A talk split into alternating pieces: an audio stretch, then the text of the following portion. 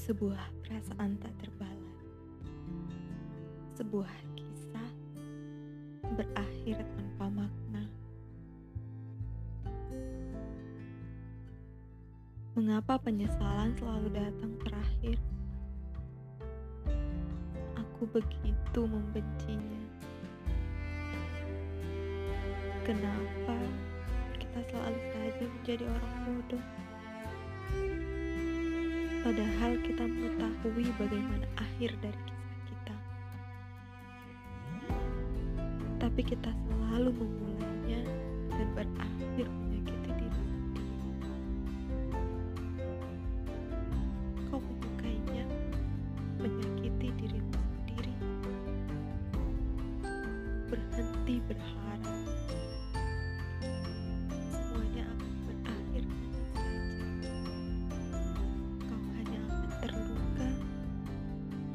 Kau hanya akan menangis dengan kesendirian. Buktikanlah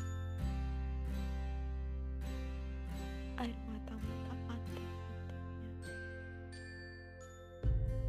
Senyummu bukanlah untuknya.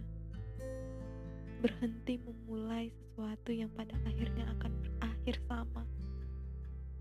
Menyakiti dirimu sendiri, menangis kembali, dan membuatmu terluka.